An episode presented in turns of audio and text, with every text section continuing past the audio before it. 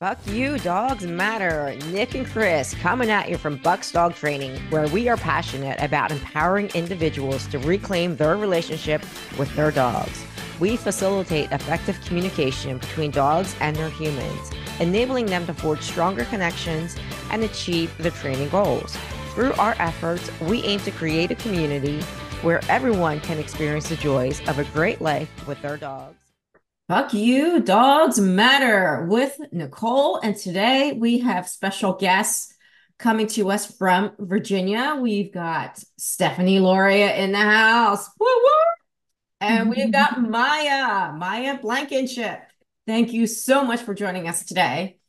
And today we're going to talk about a very important topic. So, we get a lot of controversy. And I know if you listen to our podcast from last week regarding muzzle conditioning. Today, we're going to take it to the next level and we're going to talk about the various tools, especially collars. There's so many things that are out there that you can use on your dogs. There's so many tools from flat collars to prong collars to uh, different type of leashes and you know martingales and I mean you name it, everything under the sun. You there's so many options out there. So we're going to talk about a few of them today.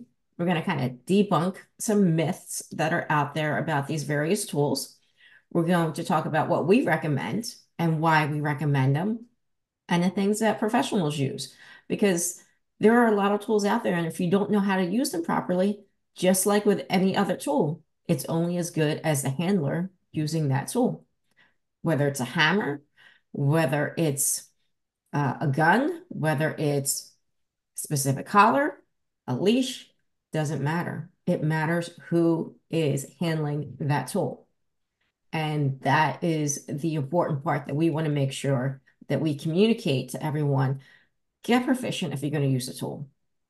Get proficient Absolutely. with it, right? Before you start just getting something and and causing havoc because you can create a lot of damage if you're if you're not using it properly. So, today we're going to talk about all the various tools that are out there and one of the simplest tools, most of us, and I won't say 100% because there are some people who don't have, but most of us have this tool. We use it every day. It's mm-hmm. so simple that we almost didn't mention it, but it has to be mentioned. It's your voice. You can go up, you can go down, you can create excitement, you can be mm-hmm. very calm. There are so many things that you can do with your voice intonation, pitch, speed, cadence. There's so much that you can do with your voice to create excitement or to create calm. Okay. There's some, some people are very, very good with using their voice. You have to have practice, you have to have patience, you have to know what you're doing because if mm-hmm. you don't know what you're doing, a lot of times you're actually creating a reaction that you don't want. So people talk to their dogs like kids in a high girly voice. Oh, cute, so cute. Good baby, baby. You're just so cute. What is that doing to your dog? Boom, amp that the it amps them up. They get super excited. They go crazy and spastic and they think that that's when they're the happiest and it's really not. That's when they're very excited. Yeah absolutely. And what is my mantra about excitement? Excitement leads to bad choices. Mm-hmm. excitement is not happy. It leads to bad choices. So don't get your dog too excited because just like with people when they get so excited sometimes they you can't stop and think. And so then they make really bad choices. So a voice is a great tool and we're going to talk a little bit about it. As i mentioned i just chose a couple of little things that you uh, that i just demonstrated actually that you can use but there are so many other ways that you can use this tool. And trust me it's a tool I control dogs every day using this tool, every single day. I may not have a leash. There may be no collar on this dog, and I can still control that dog with just this one tool. Using your voice can create excitement, can create drive, can create an out of control dog, or it can create a nice, calm, neutral dog who will focus and listen to you. And it's an amazing tool. It's underutilized because there are so many trainers out there who say, oh, nope, just talking a nice, calm, neutral tone of voice. And yes, that is applicable, very much so in many situations. But there are situations where you're going to need that tool to startle a dog, to capture their attention, to get them to focus on you. And why would you not use that? I think people get so caught up in the hype of, oh, don't yell at your dog, get, you know, very neutral with your dog. Every command should sound exactly the same. No, it shouldn't. Why? Why should every command sound exactly the same? That's ridiculous. People don't talk in a monotone all day long. Well, maybe some people, but we do not mm-hmm. talk in monotone all day long, right? Yeah. So why should you talk to your dogs that way? To get them to listen. You, you shouldn't have to. Use your voice. It's there for a reason. And it's highly effective. And so it's again a tool that's very underutilized. And there are a lot of different schools of thought. And I understand that and respect to anyone who can train their dog without using their voice or without, you know, putting the intonation, the cadence, the speed, the pitch, all of that. Kudos to you. And can it be done? 100%. Have I done it? 100%. But does it take longer sometimes? 100%. Yes, it does. So if you want to get results much faster, plus create a little bit of excitement in your dog or create a little bit of calm in your dog, why would you not use your voice? So yep. that's the first tool we're going to talk about. Steph and Maya, any thoughts? Do you want to go first? Go, go ahead. Um, so there are definitely a lot of pros and cons to even just using your voice. Um, good news is most people have it. There are people that um, cannot speak.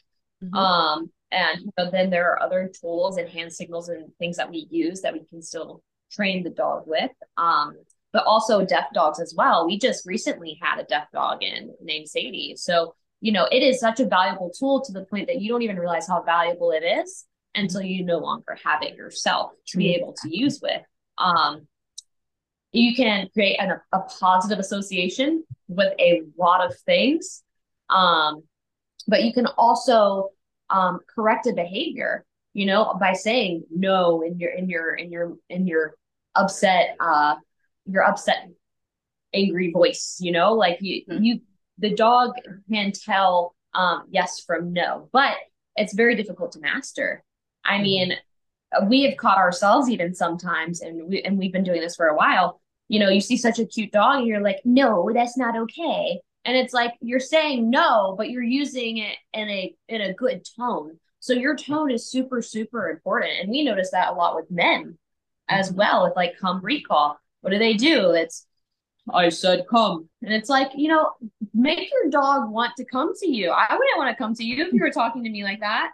No offense, mm-hmm. but like it, it is a very um a, a very valuable tool to use. And even, um, you know, you can also scare scare a dog as well. I think that that's that can't that's also a con is not a lot of people realize as well. Are you screaming at your dog, and does the dog understand what you're saying, or they, is it just the dog just taking in all of this emotion? Like being really aware of the tool that a lot of people have and how to use that on a on a day to day basis, but doing it in a way that is good for both you and your dog. I mean, you don't always have a tool. For instance, like with off leash recall, you know, you want that dog to listen to just your voice sometimes. Because what if you have the remote inside, or, um, I mean, anything. Mm-hmm. And sometimes uh, what a situation. Sorry, uh, there might no, be a situation where you know, like you said, you don't have the remote, or it's something just immediately something happens, and you need that voice to be able to get that dog's attention. Like they're about to dart in front of a car or or they're about to go attack something and you can see it happening and you can't get to the tool fast enough guess what? You have a tool right here you can use that mm-hmm. tool to get your dog to focus on you i do it all the time like my house crew i rarely have to use the e-collar i mean i can tone them yeah 100% but I use my voice, they stop on a dime. They stop on a dime because they know 100% if they don't, there will be a consequence. 100% there will be a consequence.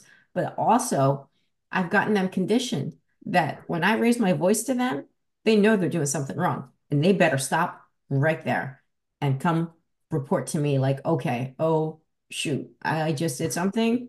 What I do wrong, mom? What I do? It's a great tool. One of the things I wanted to add is that as dog trainers, we like to uh, really train dogs in different settings and definitely work on their duration, no matter the distraction.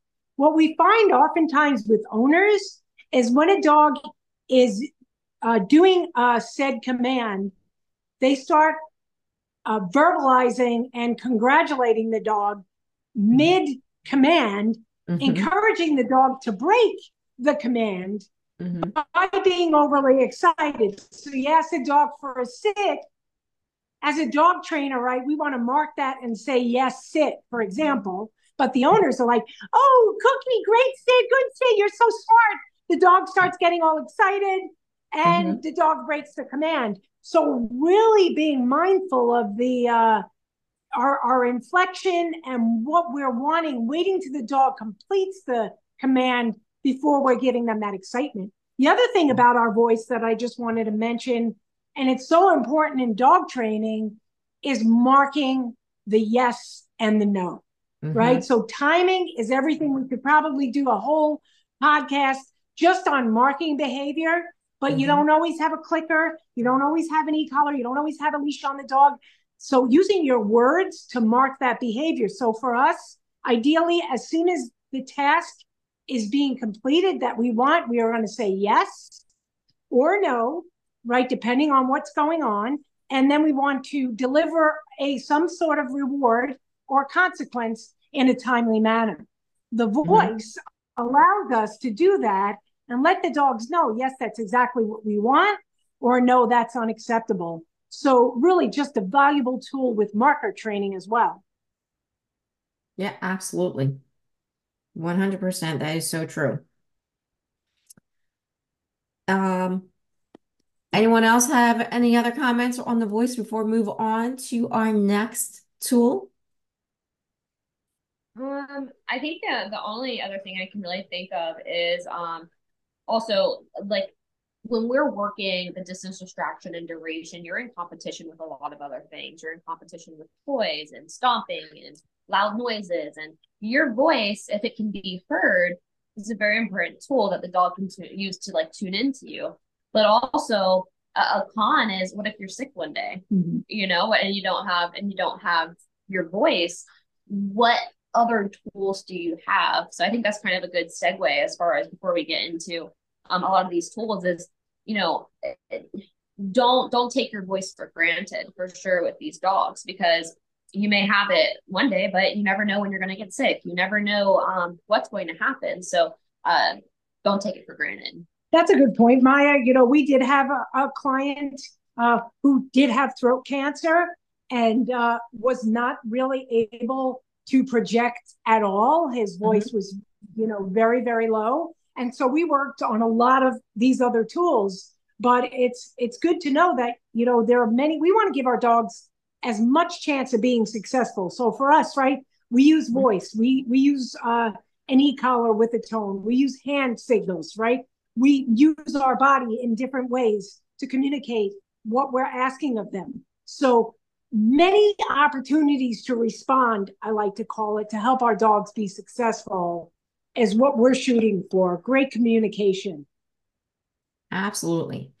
And so that segues nicely into some of the other tools that are available.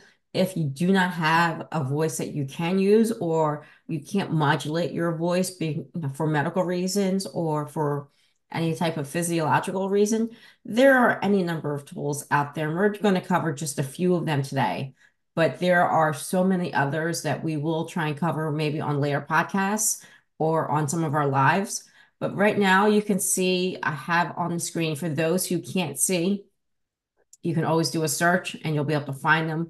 Uh, for those who are able to see the video, I have examples of some of the things that we're going to be talking about.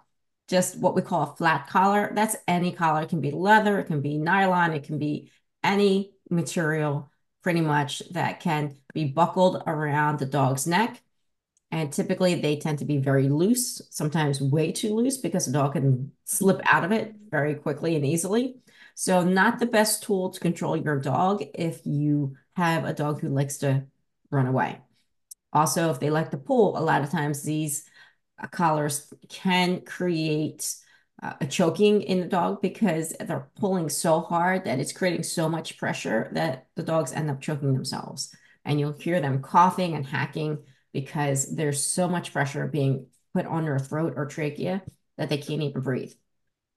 So that's one example right here is the flat collar. It's the first thing that you see. Right underneath that is a martingale where it's similar to a choke where it does tighten up and then it loosens as soon as there's no more pressure. And we'll go into a little bit more detail. So I'm just going to explain at a high level what these collars are, and then we're going to delve deeper into each of them. So again, a flat collar is just a exactly what it says, just a flat collar that you wrap you put around a dog's uh, neck. The martingale provides a little bit of a little bit better control because it does contract and tighten, but then also loosens whenever the leash pressure goes away. And then we have a choke chain, which is typically metal. And that's where, similar to like a slip leash, where there's one end that sticks out, the other end tightens up as you pull on the uh, side that has the leash connected to it. And you can see here, it's the uh, one where it's all metal. There's a, there's a circle or loop that the other chain comes through and the leash goes on the end that is sticking out. And then as you pull and put pressure on that leash, it contracts this entire circle around the dog's neck, which can often choke a dog, hence the term choke collar. Then below that, you'll see prong collars. And we have a couple of different examples. We've got just a generic prong collar. You can see it's just spikes all around with uh, with a connector here, connector chain with a round and a D. You can see it looks almost like a D because there's a flat area and then there's a circle. So again, if you can't see this, search, you can probably search Amazon and find all these things. Uh, or just Google it. But a prong collar, a generic version of a prong collar, is not as effective because of the way the prongs are all going in the same direction. There is uh, no spacer in between like this one, where the prongs go completely around from two separate directions.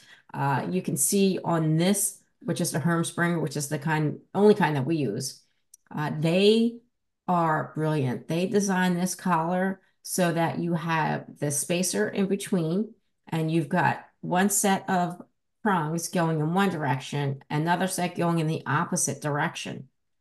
And then what this allows is even pressure to be dispersed throughout the entire neck. And then this part is the same where they're connected. So you have a chain that connects them, again, around loop and then a D-ring. So the Herm Sprenger is just designed better. It's also better quality. And the other thing that you can't see as clearly, but if you were to zoom in, these prongs are rounded. The tips are rounded so they don't dig in. There's nothing really pointy or sharp about them, which is great. And most of the other generic ones are not going to be designed quite, quite that safely. And then the last thing we're going to go over is the e-collar. And that is an electronic collar. E stands for electronic. And there are everything from shock collars to invisible fence collars to um, stim collars is what we call it. Just also vibration collars or pager collars, they call it. So there's a variety of collars out there that you can use. And again, we'll, we'll talk in, in more depth. Some of them have GPS components to it. Some of them go up to, you know, a couple of miles for the really hardcore ones, especially for uh, sport dogs. If you have a hunting dog or a sport dog, they're you know, they have some out there that cost 10 grand or more.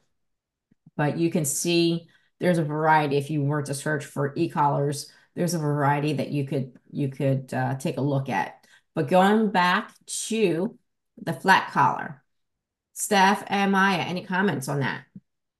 You want to go first on this one? Yeah, sure. So, you know, flat collars, primarily, they're for identification only, mm-hmm. right? We find as trainers, what, probably 80% of the time, maybe higher, they are fitted incorrectly, that dogs can back out of them very, very easily. Mm-hmm. The rule of thumb is to really only be able to get two fingers underneath that collar. And ideally, a flat collar is used on a dog who's already doing what you want, is well trained, is trained by voice, is trained by commands. You can work on changing directions, but you really can't administer a correction uh, in a way that we would like to see it done with a flat collar. So we say for flat collars, ideally, are for identification purposes only. Your rabies tag, your identification tag, also something that sometimes you will use to hook up another collar to as a backup if that other collar fails. And we'll talk about that when we get to the prong collars. Mm-hmm. Great um, points. And, and then uh, just I'm a little passionate about this whole flat collar thing from my shelter experience because um, flat collars really are when we're talking about being used as a form of identification um, that that is primarily exactly what that is only supposed to be designed for um, if your dog gets out say it gets out your front door if your dog does not have a flat collar on um, the wait time before that dog can get gets adopted out gets reduced by day like it's crazy you have about about five days that you can go and find your dog um, before they could potentially adopt it out. Um, and but if the dog has the collar on, you most of the time you'll have two weeks um, to be able to find your dog. The the tags will be on them. Um, they're cheap, which is nice, but also you know we have also had owners as well that that feel so bad for even like you know my dog has to sleep with the flat collar on. Is that going to be annoying to them? how does that feel to them and it's like it, there there is just a general line and there should be a general understanding of safety for a dog um, a flat collar is a great tool to have on your dog for safety purposes um, but also it is not really a tool it, it, does a lot you can do a lot of damage on a flat collar especially with specific breeds um, if you are just walking a pug on a flat collar that that is issue there is so much pressure being put against that trachea um, and any flat faced dog already naturally has a harder time breathing. So, you know, I feel like we should really push to use the use the collar for what it's meant to be used for, which is just identification. Mm-hmm. Absolutely. Great. And then the martingale you can see is next on the list, and that is similar to a flat collar, except it has the ability to tighten, similar to like a prong collar. The prong collar is basically a martingale. Because a martingale, the, the design of it is it's loose until you put pressure on the leash and then it tightens. So technically, a, a prong collar is a martingale collar, which most people don't realize, but it, it's the same concept. It's the same technology, so to speak. Uh, the difference is the martingale collar is similar to a flat collar in that it's it's flat. It's made of typically nylon or leather um, or metal, and it tends to not disperse the pressure as evenly as a prong collar. So the mm-hmm. design of the prong collar is definitely a little bit more superior in that respect. Uh, but it is definitely a step up from the flat collar as far as being able to work and train a dog. Any comments? Um, sorry, I just realized I said um again. the the only other comment that I really have to add on that, me personally, is the fact that just reminding people it is not a flat collar. There mm-hmm. has been a lot of people that keep the martingale collar on their dog 24 7, and that is a safety hazard.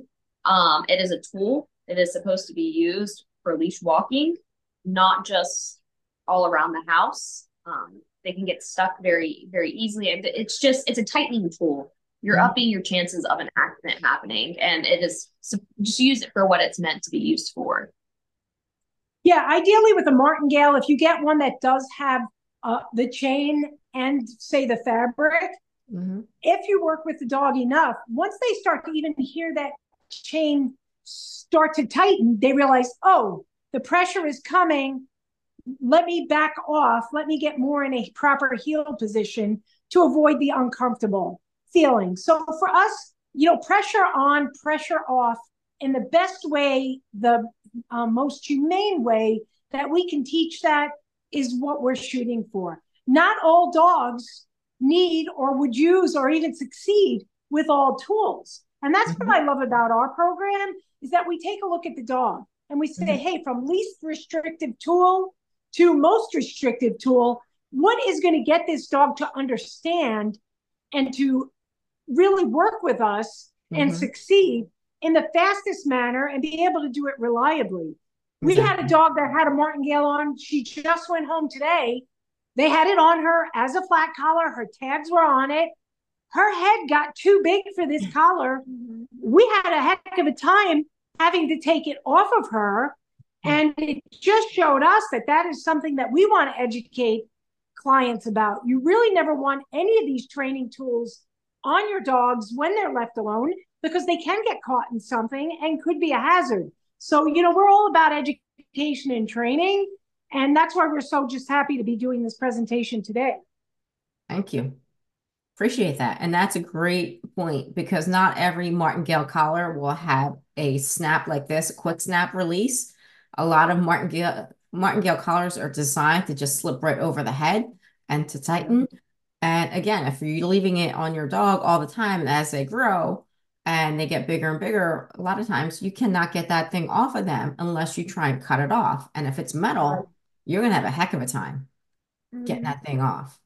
So always be cognizant of what tool you have on your dog and can you safely get that tool off. So the next thing on our list is a choke chain. And you can see again, there's a chain that where one end is actually going through a ring and then you have a bigger ring on the other end. So it can't just slip completely out. Uh, and this is also one of those you have to be really careful because there was no release on this one. There's no uh, clip or uh, way to get this thing off other than it sliding on and off your dog's head. And if your dog outgrows this chain and it's metal, you're going to have a heck of a time getting this thing off. You're going to need some metal cutters to get this thing off. And, you know, hopefully your dog will allow you to do that because otherwise, this is a death sentence. Because if that dog gets big enough and you don't have a way to get this chain off, eventually it's going to choke them literally to death because they are going to grow, their neck is going to get bigger, and this thing is not going to be able to accommodate that. So always, always, always be careful. So rule number one. And Steph and Maya, do you have anything further that you'd like to add about these? Yeah, I'd like to uh, talk a little bit about it. Uh, you know, it's it's cheap, right? You you can get them pretty much anywhere. Uh, I want to say you never leave any of these tools on your dog uh, for an extended period of time, especially this. But to use this tool correctly, uh, mm-hmm. it's it's just not easy. The correction is supposed to be down, right? And when mm-hmm. you're walking a dog, if you're trying to get a downward pressure on the back of the neck rather than that pressure on the trachea, it's a it's a, you have to be very skilled to utilize this. And uh, we don't we don't recommend it at all. Like you said, there is no safety. If it gets caught on something, it just tightens, tightens, tightens. Uh, the way that you administer the correction is not easy for the average person. Uh, so this is not one uh, that that we would recommend at all. But you know, we like to talk about all of them. And before I knew better, I had worked with th- these chains. Uh, I'm glad I know better and I don't use them anymore. But we do see people who do often still use them. Mm-hmm. Yeah. And again, I think it also plays into knowing your dog. Yes. There is a tool for every dog. Mm-hmm. This tool may work great for one dog, but it is not going to work great for every dog. And that goes for every tool on this list. Yes. And again, also knowing your breed. Mm-hmm. This is not going to be something for a flat faced dog. It's yeah. just not. It is a huge safety hazard. So know your breed, do your research, find out what tools going to work best for you and your dog. Mm-hmm. Yep, 100%. And yeah, just like we said earlier, any tool in the right hands can be fantastic. In the wrong hands, it can be devastating. All right, so next we are going into the prong collars. So for me, it's a tool. I use it. It's not necessarily my most favorite tool. I I use it when necessary. And I think there are a lot of lot of dogs who come in where it is 100% necessary, especially if you have a really big dog who likes to pull and that could be a very dangerous situation where they can be dragging you, they can run into traffic and you have no way of controlling them. Uh, they can literally make you fall down because they're pulling so hard, you could potentially, you know, harm yourself because of, of the fall. And I've had a lot of dogs who have come in because they've done just that, not necessarily with a prong collar, but they've pulled so hard that they pulled their human down and mm-hmm. the human's broken an arm, broken a leg, broken some kind of bone, uh, or gotten really hurt in the process because here's his big dog, sees something, takes off, and then if you're not prepared for that and able to take that launch, you're going to end up flying to the ground typically. And again, if you're not prepared and you land wrong, that's going to be a world of hurt. So prong collars help save you from that experience. It helps save dogs from running out of traffic or getting hit or doing any number of dangerous things, uh, even potentially running up to the wrong dog. Mm-hmm. So there are a lot of applications where prong collars do save lives, and it's a great tool. Do I use it every day? No. Do I use it when I absolutely needed? 100% I will. Yes. Um, I, I find that this tool is highly effective if used properly. But this is also one of those tools, if not used properly, can create harm. So know your tool, know how to use that tool. And if you don't know how, please, for the love of God, seek the help of a professional who actually knows how to use the tool. Because there are a lot of people who will tell you they know how to use it, but they oftentimes mismanage or misuse it. So go to someone credible, find out that they actually know how to use the tool, and have them demonstrate how to use it. So th that's my two cents on prong collars. Yes, they're a great tool. Yes, you know, I do like using them with the right application. Is it my most favorite tool? Me personally, no. Uh, but a lot of people swear by them. And do I use it when needed? Oh, yes. It saved my arm a time or two. That's for sure. Steph and Maya? Rock, paper, scissors. Shoot. now, what is that? That is not okay. You win. so I really enjoy that you can give a timely correction with a prong collar, mm-hmm. especially with some of the cases we get in. Timing really is everything. And also for new owners that perhaps have no experience with an e collar, for them to, of course, when we're going over with them during the turnovers, how to properly use a prong collar. I think that once they understand it, they can administer a more timely correction. And for some, it is easier for them to pick up than, say, an e collar. Mm-hmm. So I do like that. And I love the fact that it gives universal pressure all the way around. But again, it's knowing your tool. A Herm Sprenger is going to be 100% different than the ones people get from Tractor Supply, from the quality down to the tips. And if you don't know what you have and or how to properly use it, you can cause damage. Yes, there is absolute truth to that. And even with with some Sprengers, any tool in wrong hands can do harm. But it is also a much safer option for some breeds as well because the pressure is dispersed all around the neck. So I think that that is a huge, huge benefit to a prong collar. Now, they do get a bad rap They mm-hmm. look big and bad. They look menacing. Mm-hmm. Um. But if they're properly sized and if they're placed properly on the neck and you know how to properly use it, it can still be a great tool. Mm-hmm. Um, and the, the, my only last thing that I wanted to, to mention on that as well is uh, metal allergies. There are mm-hmm. some dogs, we've had some dogs that come in with metal allergies. Mm-hmm. So a prong collar may not necessarily be the best tool to use for a dog that has metal allergies. Yeah. Same with the choke chain. Mm-hmm. But stuff. Well, there are yeah. alternatives too. You can put uh, mm-hmm. rubber tips on them. It change it does impact the effectiveness of it, absolutely. But you can do that if you have a dog who's pulling excessively and you still need to control the dog, but they have a an allergy to metal. So there are options. And I always tell people, yes, I 100% agree with you. It looks like a torture device.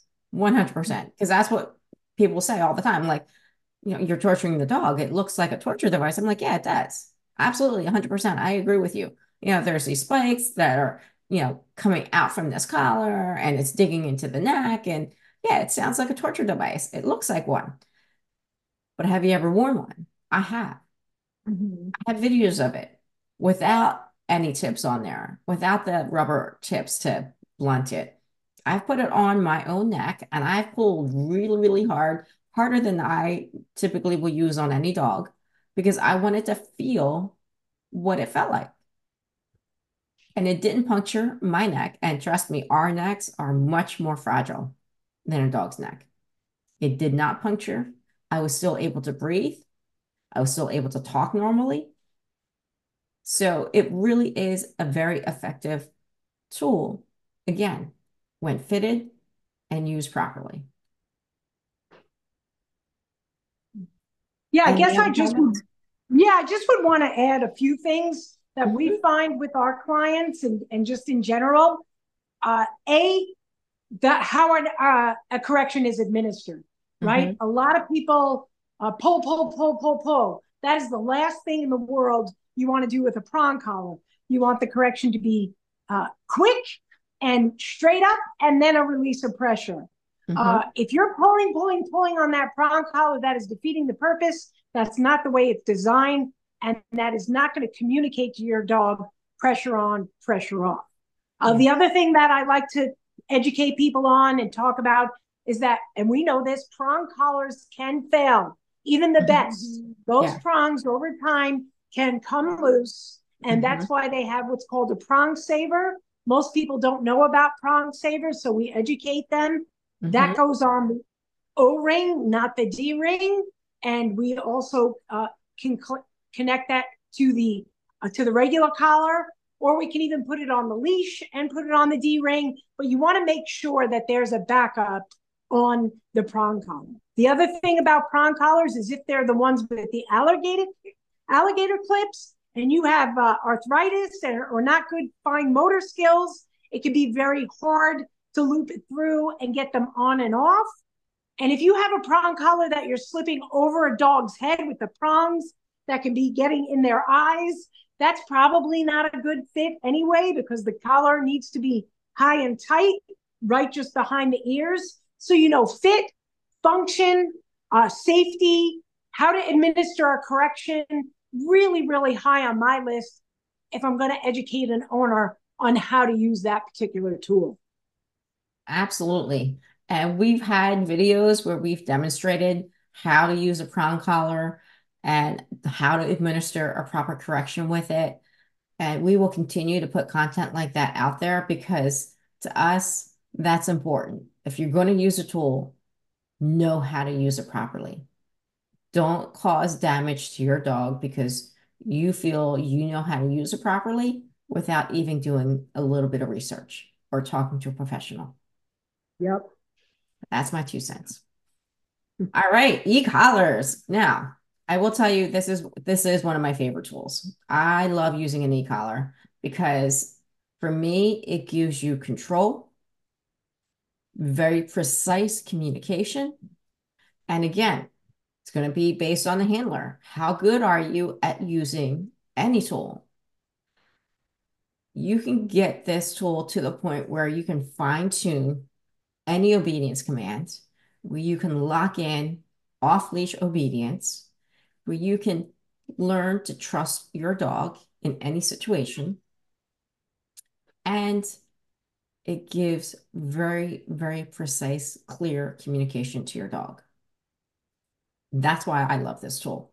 I use it every day. I use it on all of my dogs. Well, most of my dogs. There are a mm-hmm. couple that don't need don't need this tool because my voice is enough.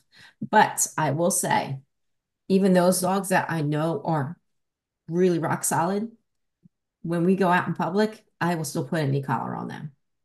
Even though I may never use it, I like knowing that I have the option.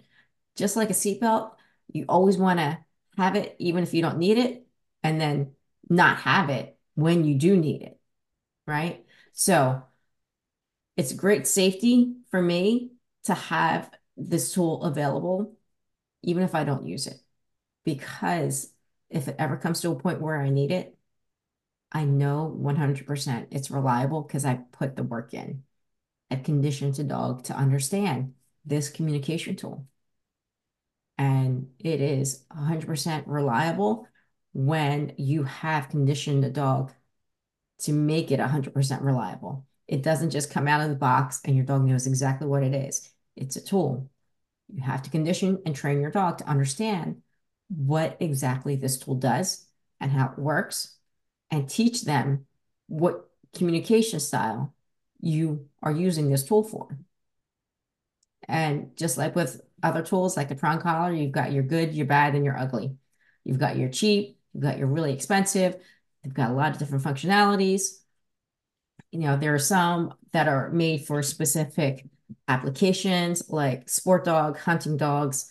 Uh, there are some with GPS components to it. You can get any of them from probably as cheap as like 20 bucks to as expensive as like over $10,000 per e-collar. So there is a variety for you to choose from. And we're going to talk about the one that we specifically use. It's the Mini Educator from eCollar Technologies. And we have a generic version up here. So you can see a picture of, of a generic version. Uh, I don't even know this generic version brand. There's hundreds of them out there. Uh, we chose the Mini Educator e-collar because it's kind of got the best of everything that we're looking for. It's small, it's easy, it's user-friendly, it fine-tunes your communication because it has a hundred different levels. So you can micro change. It's got micro levels, so you can really fine-tune that communication with your dog. There's a lot of versatility involved with it. It's got a tone, it's got a vibration, and it also has the stim, which is the exact same technology as a TENS unit. And we utilize this tool every day. We love it, especially for that off-leash work, but also to really get everything just tight, like the off-leash heel or even just a regular heel. Getting each command to be precise and tight and looking professional to get the dog to understand pressure on, pressure off is the same process as using leash pressure. Pressure on, pressure off. Using that prong collar, pressure on, pressure off. Same concept, but now there's no physical leash. It's like a virtual leash. And it's, again, in the right hands, if you know how to use it, it is a fabulous tool. But can it be abused? 100%. And there are people out there abusing it. It's also why a lot of countries are banning it because they can't trust people to use it properly. So instead, they decide to ban the tool entirely. And unfortunately, that's creating havoc because now you've got dogs out there who could potentially have been saved by using this tool that are being euthanized because handlers can't use a tool that could help save a dog. And instead, the dogs are ending up in shelters and dying because they're not even able to use the tool if it was even available. So that's a whole nother topic. We're not going to get into that too much today.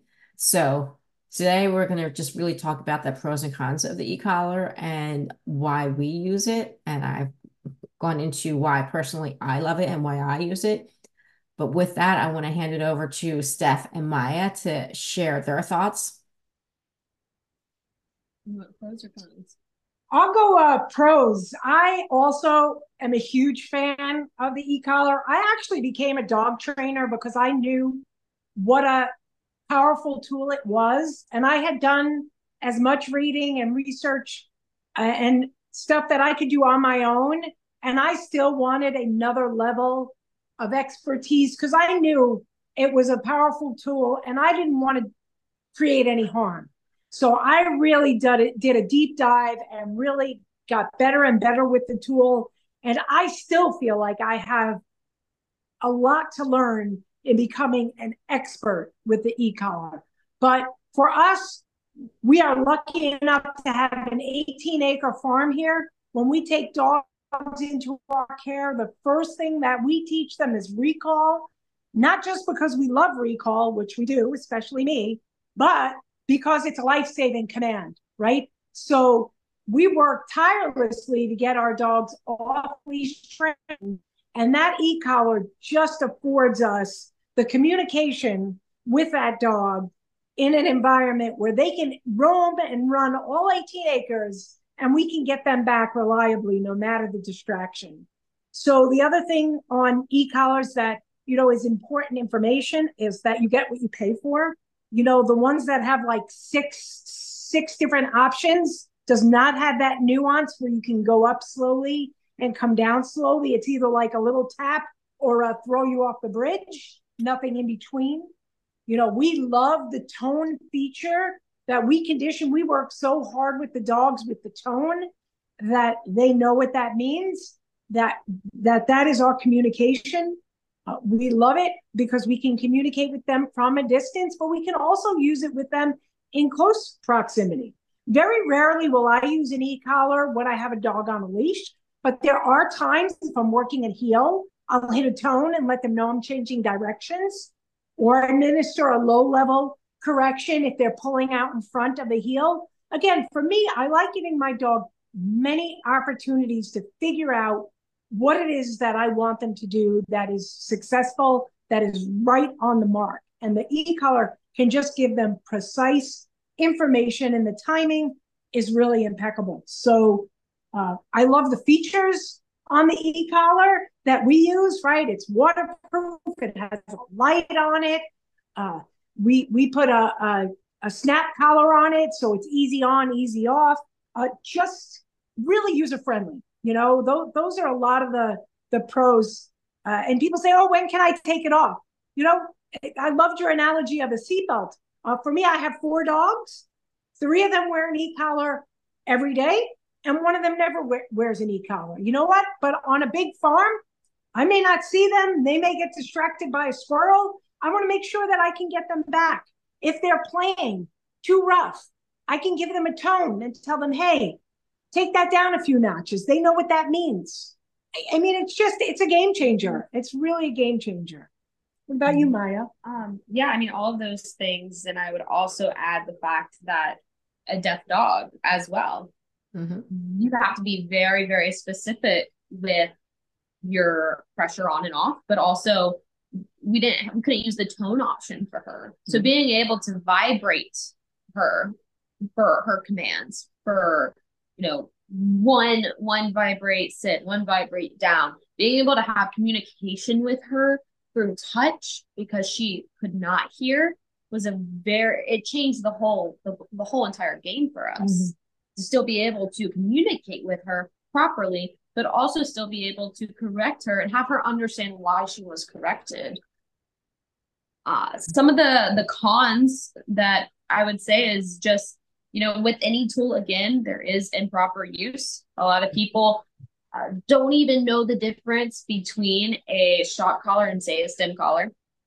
The one that we use has a much different voltage than, say, a military grade or an in ground fence.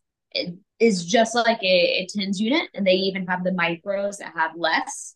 So you pay for what you get. If you only have a few settings, check your voltage, see how high that high really is put it on yourself, see what it feels like. We put them on ourselves and on the clients a lot of the times on turnover, just so that way they can really understand to not feel bad to hit that stim because it's not what people are associating it to be. And a lot of that is terminology. Absolutely. Now, that being said, to a good e-collar is going to be a little bit more expensive. True. Mm-hmm. Not everybody necessarily has that, but all of the benefits, I think, for me, to be able to have my dog off leash and the freedom of that, to be able to trust him through our bonding and relationship, to be able to have my dog off leash at a beach, and I know I can get my dog back and communicate with him, even in the house, if he barks, and giving him a tone and telling him to be quiet. Yes, I'm talking about you, buddy. The communication is so important to have and the quality really is everything. Mm-hmm. I think just keeping in mind for owners as well the to rotate the collar. I think that that is something that you know with doing your day to day life sometimes you can for easily forget, but you want to have it on the sides of the neck, not the throat, not the spine, and to always keep an eye on it. It is a tool. Mm-hmm. Exactly. But that, that that's about all that I really have. And you know, I love keeping it on on my dog all the time. The benefits just and, and safety even it mm-hmm. just outweighs so the option of not having it on my dog. Exactly. I mean, we do recommend taking it off at night, charging it up because it does. Mm-hmm. At least the ones that we use, it does. It will hold a charge for up to three days, they say, but that is dependent on you know how cold it is, how warm it is, how often you use it. And then, as you mentioned, rotating, but also the fit. I find the biggest mm-hmm. mistake people make when they finally start to use this is they don't make it tight enough. It's so mm-hmm. loose on the dog that it's making no contact. And then they're like, well, this doesn't work. It's like, okay, mm-hmm. well, let's take a look at all of the options. User error is usually the biggest one. And is it fit properly? Is it positioned properly? Okay. And, you know, mm-hmm. after all of that's kind of taken care of, okay, now how are you using it? Are you doing just a tone? Are you doing just a vibrate? Are you actually saying the word no and then offering the consequence? Or are you just saying no and threatening your dog by showing the mm-hmm. remote and saying, you better listen, you better listen?